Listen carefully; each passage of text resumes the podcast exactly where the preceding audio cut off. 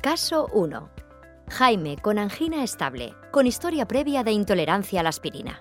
Por el doctor Carlos Escobar Cervantes, Servicio de Cardiología, Hospital Universitario La Paz, Madrid. Jaime acude a urgencias por opresión precordial de dos horas de evolución. Tiene 70 años, es exfumador y presenta factores de riesgo cardiovascular como la hipertensión arterial. Hace dos años sufrió un infarto de miocardio anterior con implante de stent en la descendente anterior proximal y lesiones no significativas en el tercio medio de la arteria circunfleja. Presenta una disfunción sistólica leve del ventrículo izquierdo. Hace tres años tuvo una hemorragia digestiva relacionada con una úlcera gástrica.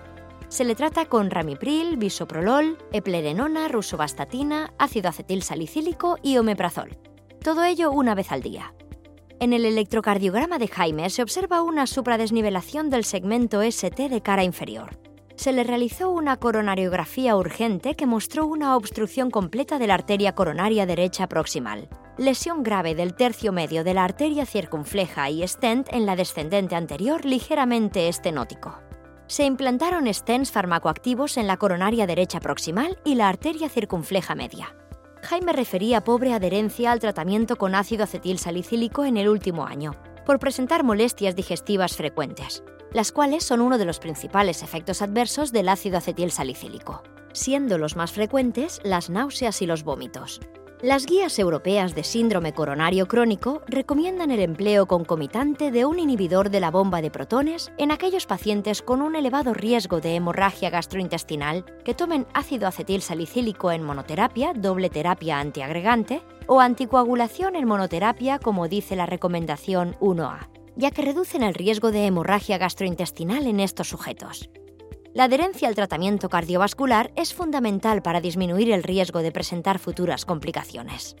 En un metaanálisis de 44 estudios prospectivos, los pacientes que tenían una buena adherencia al tratamiento presentaron un menor riesgo de eventos cardiovasculares y una menor mortalidad.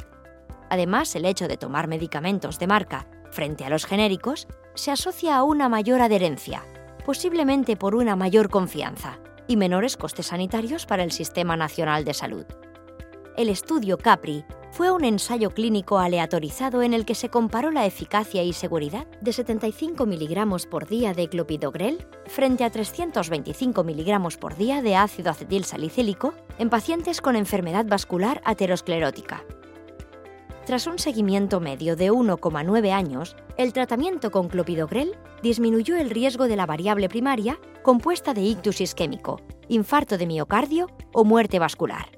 El disconfort del tracto gastrointestinal y las hemorragias fueron más frecuentes en el grupo de ácido acetil salicílico que en el de clopidogrel, Además, el estudio CAPRI mostró un beneficio del clopidogrel frente al ácido acetil salicílico para la prevención de eventos cardiovasculares en pacientes con enfermedad cardiovascular aterosclerótica.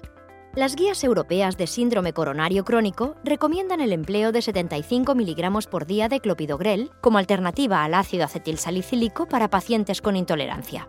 Además, el uso de clopidogrel podría ser preferible al ácido acetil salicílico en pacientes con enfermedad arterial periférica o antecedente de ictus isquémico o ataque isquémico transitorio, según la recomendación 2BB. En este caso, si se hubiese sustituido el ácido acetil salicílico por clopidogrel de 75 miligramos por día, lo más probable es que Jaime no hubiese presentado molestias digestivas y hubiera mejorado la adherencia al tratamiento reduciendo la posibilidad de haber presentado un síndrome coronario agudo como complicación.